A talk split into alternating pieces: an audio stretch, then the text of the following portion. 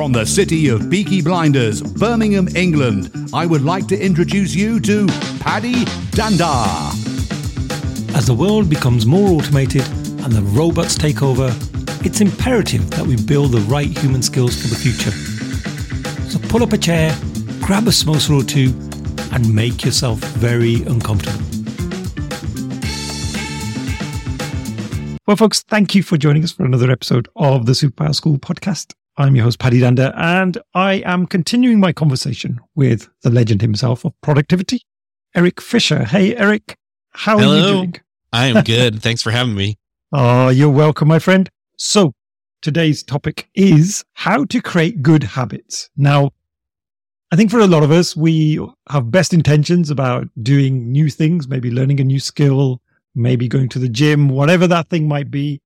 But after that initial excitement, if you're like me, you end up then getting distracted and doing other things instead, and you never actually fulfill your obligation. And I'm sure there's lots of people out there that have that same situation. So I'd love to hear some of your thoughts on how can we build better habits?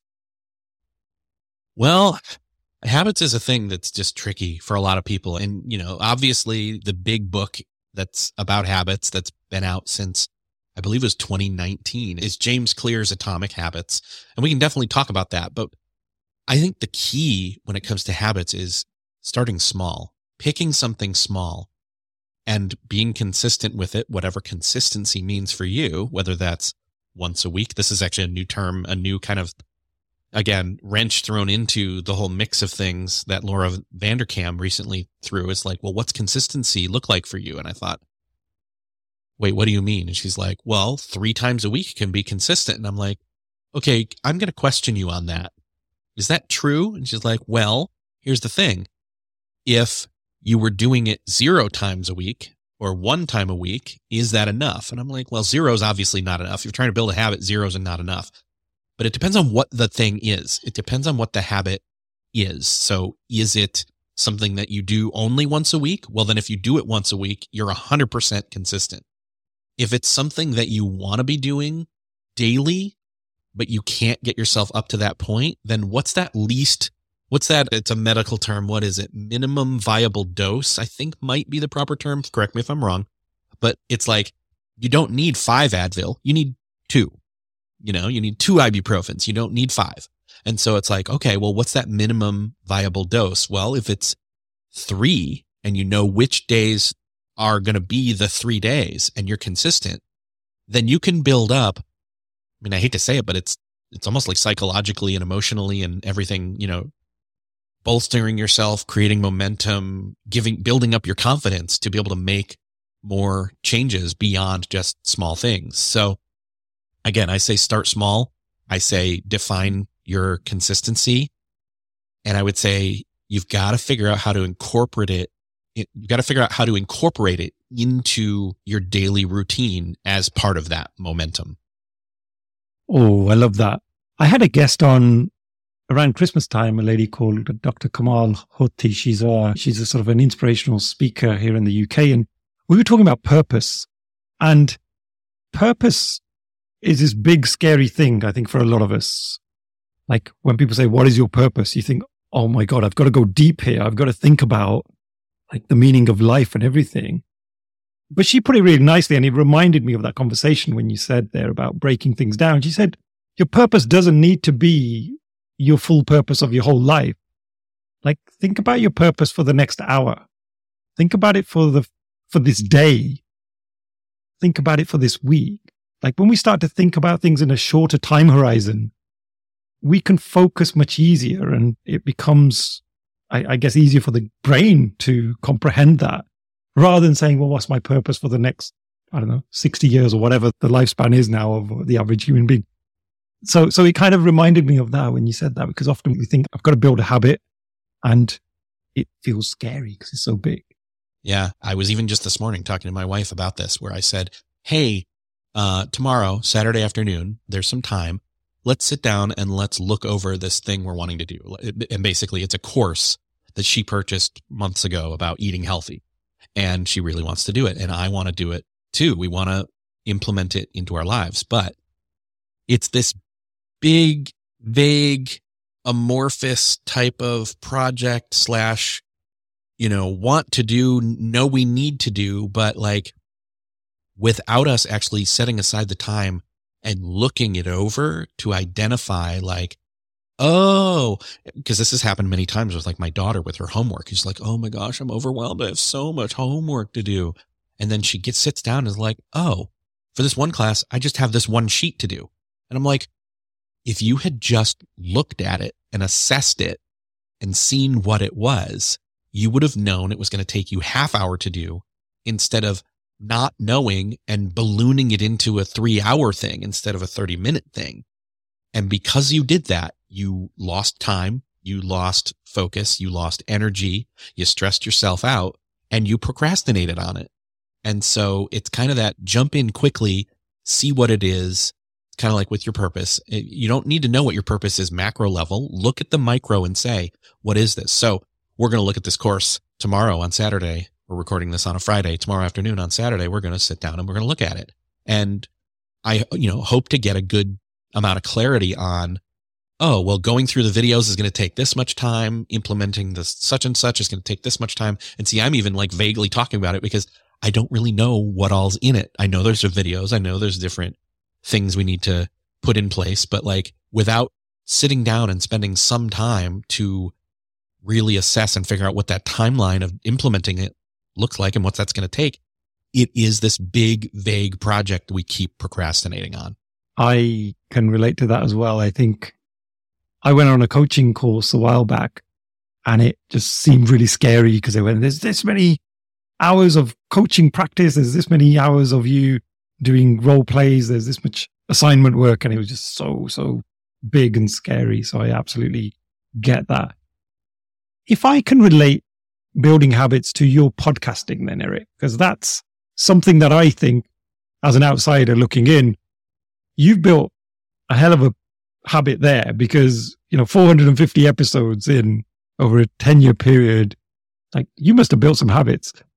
Could you take us through some of your journey there and your mindset? And like how do you stay focused and consistent with that so let me start with my, like what i talked about with the process so for me coming out with one episode a week is what i call consistent it's for me and my own podcast listening habits that's typically what i want from another show so that's what i provide for my listeners and i know there's some that'll say well there are other shows that do like one normal show and then one shorter one. And I'm like, maybe we'll get there, but I'm not committing to that just yet. And actually, I'd prefer to make that more of a Patreon thing instead. So we'll see. But pause on that. That's not a thing for now. For now, and what has been, you know, in the early days, consistency wasn't really there. Honestly, there were times where I would do three months of a show every week. And then there was like a month or two where it was like, I'd have, let's see, if we had eight weeks in two months, I would say we had four or five episodes come out in that two months while I was trying to catch my breath and regroup and oh my gosh, I'm so busy at home, at work, etc., to fit this in. So it kind of said, okay, that w- and that's what forced me is like, okay, you've got to figure out how to be consistent because one, you feel guilty when you don't have one. Two, people send messages, hey, when's your new when's your next episode coming out and all those kinds of things which is great to have by the way that's a great problem to have people want your content right yeah so it took batch processing and getting it into a workflow and saying and acknowledging that especially when i started remote working from home which was let's see this the show started in 2012 in 2014 i became a full time remote worker yes you know eight years ahead of everybody else or how six and a half years about of everybody else having to. But that said, I had to figure out, okay, well, here's the thing. People are home from school for a middle chunk of the year in the summer. How do you record? How do you make that happen? And so it took analyzing and batch processing and creating certain calendars and saying, I'm going to go on a recording blitz this week and get three or four shows recorded. And that's a whole month. And then the next week only do like one and then, you know, just to try to get like one a week, but like build up those margins, have more on deck, have more recorded that are ready to go and or being worked on. And then one of the other key pieces was as I was able to at some point here and I waited too long to do it, but shift the editing over to somebody that's trusted versus me. If I'm the one doing all the editing, then I'm the bottleneck. So it was definitely seasonally adjusting things, batch processing and batch recording, and then adding in an editor to the mix about a year and a half ago. Oh, that's really interesting because I, up until Christmas, was doing the two episodes a week. And although I've managed to fulfill it, it absolutely killed me because, like you say there, it was a case of doing all of these things by myself, doing the scheduling, the obviously the recording, then the editing, and then the publishing, all of that stuff. I've just this week actually started to reach out to some potential help to do the editing. And then I just thought about it and I thought, oh, wow, if I could just offload all of that stuff, how much time does that give me? And if I can then just focus on creating great content, then I'd be in such a better space mentally as well, rather than thinking, I've got all these episodes here stacked up and I need to get them edited. And I'm, you know, sometimes you're in the mood, sometimes you're not. And it, it can be very, um, I think, uh, hit and miss with saying, well, I'll definitely edit at least two episodes a week. It just doesn't happen sometimes because you're just not in the right mood. And then my wife normally isn't so happy when I'm uh, sat there with the laptop at night in bed. That's a no as well. So, so yeah, yes. having that help, I think really does help. But then what keeps you going? Like you mentioned, it's a side hustle to me before. So clearly money isn't the thing that's driving you. So, so what is the thing it that helps. keeps you? It, it helps, helps, right? It helps. it can definitely, I mean, as I said before, it, it grows over time and that's good. For me, it's just, I realize talking about productivity, but also just having conversations. Like one of the things that I would love to do is branch out and create other shows with other, with even like co-hosts that are hmm. knowledgeable mm-hmm. and have it, whether it's weekly or a seasonal thing where we create a focused season of 10 to 12 episodes and do say one season every two quarters. So in a year, you'd, and you'd spend more time on these. It'd be more polished, professional, designed, engineered, sound engineered, and all that kind of good stuff.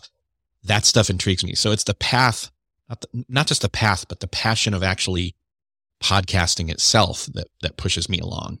And it is en- encouraging. Yeah. Oh, that's great to hear because I was trying to think about what's driving me at the moment. And I think one of the things I really struggle with at times is reading lots of books because I get distracted or I just don't have the patience sometimes. And before we continue, here's a quick word about the sponsors of this show. So, your execs have decided to go through a big transformation to change your ways of working. They've restructured the teams, invested in new tools and techniques, but there's one small problem how do we measure our improvement consistently across the organization without falling into the trap of relying on what we call vanity metrics? Yup, those KPIs that look great on paper, but just aren't very useful. I want to introduce you to Comparative Agility. It's the world's largest continuous improvement platform.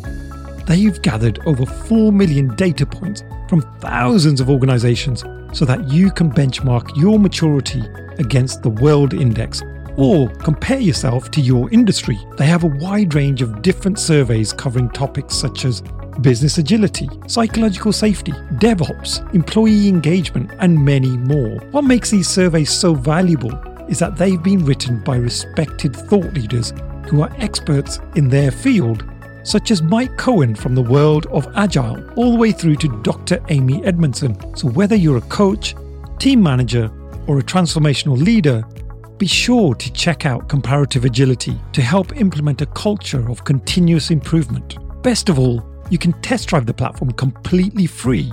To find out more, check out the link in the show notes. Now, let's get back to the episode. Yeah, when I have these conversations, like I'll walk away with three or four really big ideas that can then help inspire me and help me get better at a certain thing. And so selfishly, I think it's for my own learning, really. But it's great that I can share this with other people because it yeah. hopefully it will help somebody out there as well. Uh, so I think that's the thing that really drives me. So, Erik, what's next for you? What's the future hold for you and your podcast and in terms of habits? I mean, what habits do you think you still need to form that you haven't? So I would say, like any good practitioner of productivity, at times there are things that work and then, and they work for a season and then they don't. And so we're recording this in early 2023. We've just come out of late 2022. And one of the things that I like to do is not record a lot at the end of the year because I like to kind of, kind of just coast a little bit. And like, there's lots of people, it drives me nuts sometimes when I'm working somewhere and they say, all right, let's hit the ground hard. Let's clear all these, let's like cross all these things off the list and close the year out strong. And, and I'm like, closing the year out strong for me means closing it out in like November or even late October, mid November. I like to have some time to rest, relax, rejuvenate, recharge that I'm not constantly on. So that said, I try to do that, especially with the show specifically. But that means then I've got to, you know, you, you want to kind of have some January episodes in the can so that when you come back in January, you've got a runway to start recording February, March. The other thing that I kind of realized was over time, I was getting, and you probably do this. You probably, a lot of podcasters probably get this where they get pitched. And I don't want to talk about this as like a pain, but you get a lot of people. Hey, I'd like to be on your show, or I have got a person that'd be great for your show. And you get so many of those consistently that maybe you get a little lazy and not in a good way, but in the bad way, where it's like, well, people are coming to me that want to be on, and I'm just going to pick from those. And I decided, no, you know what? I'm going to have some big goals of bigger names, people I really want to talk to and start creating that list. So that's what I've done. And I've started to do that reach out again that, you know, I've done a couple of different times right at the beginning when I got David Allen within the first couple months of my show, just by asking and getting the yes. That was amazing. But yeah, just kind of being intentional and blocking that time out and to do the research, find the people, or even just come up and you know, just dream again and start, you know, reaching out to those, you know, bucket list people. So. Oh, that's phenomenal. I'd love some advice on that, actually, Erik. How do you persuade some of the big names to come on your show? Yeah. Well, here's the thing. So here's the trick for me with David. It was easy. I just decided this is going to be a long haul ask. I'm going to ask over and over until he get, he says yes. And I'm going to be persistent with it. But I didn't have to because I reached out through the contact on his site. And within 24 hours, his wife wrote back and said, he'd love to do it. How about this day at this time? And I said, yes, I will make that work. I didn't care when it was. I got my yes. I just need to make it work, clear the schedule. So that one was easy.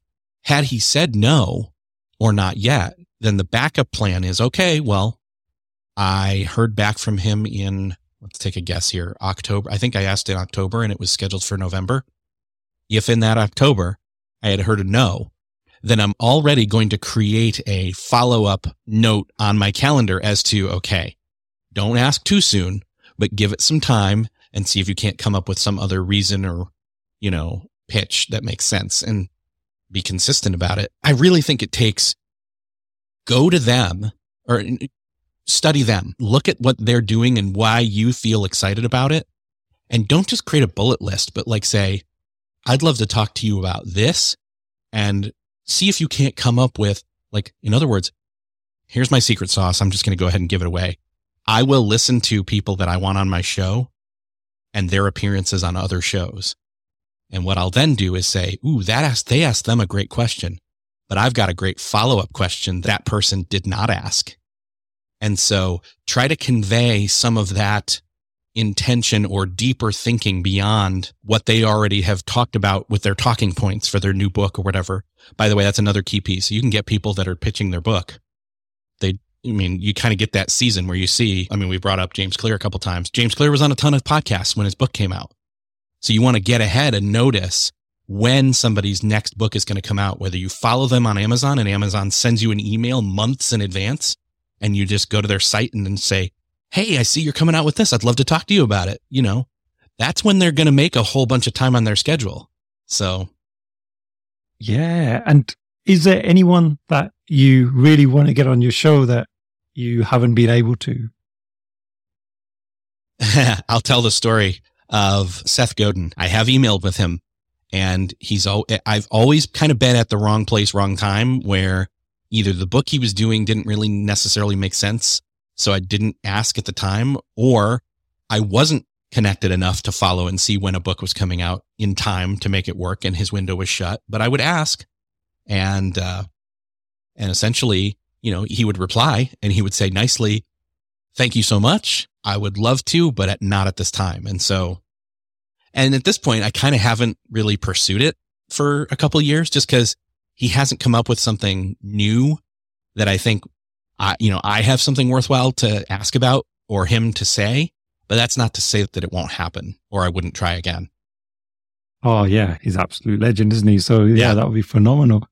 I think for me, the one, well, there's loads that I would love to get on that I haven't even approached or I probably don't think I would be able to get on. But Robert Cialdini, the yeah. author of Influence, like I just love his book. And he's the type of guy you think he's like the king of influence.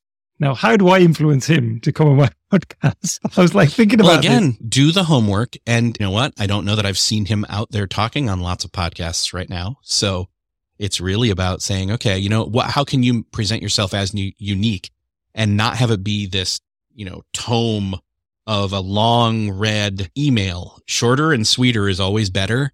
Yeah. And you just say, Hey, love your work. Love what you do.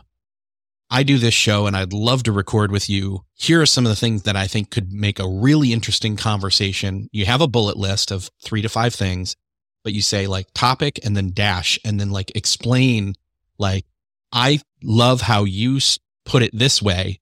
Would love to branch off that and go into this direction with it. And these, I'm talking vague because, you know, it's to, you got to tailor this to every person, but like, that's how I would approach it. That's how I do approach it when I reach out to people.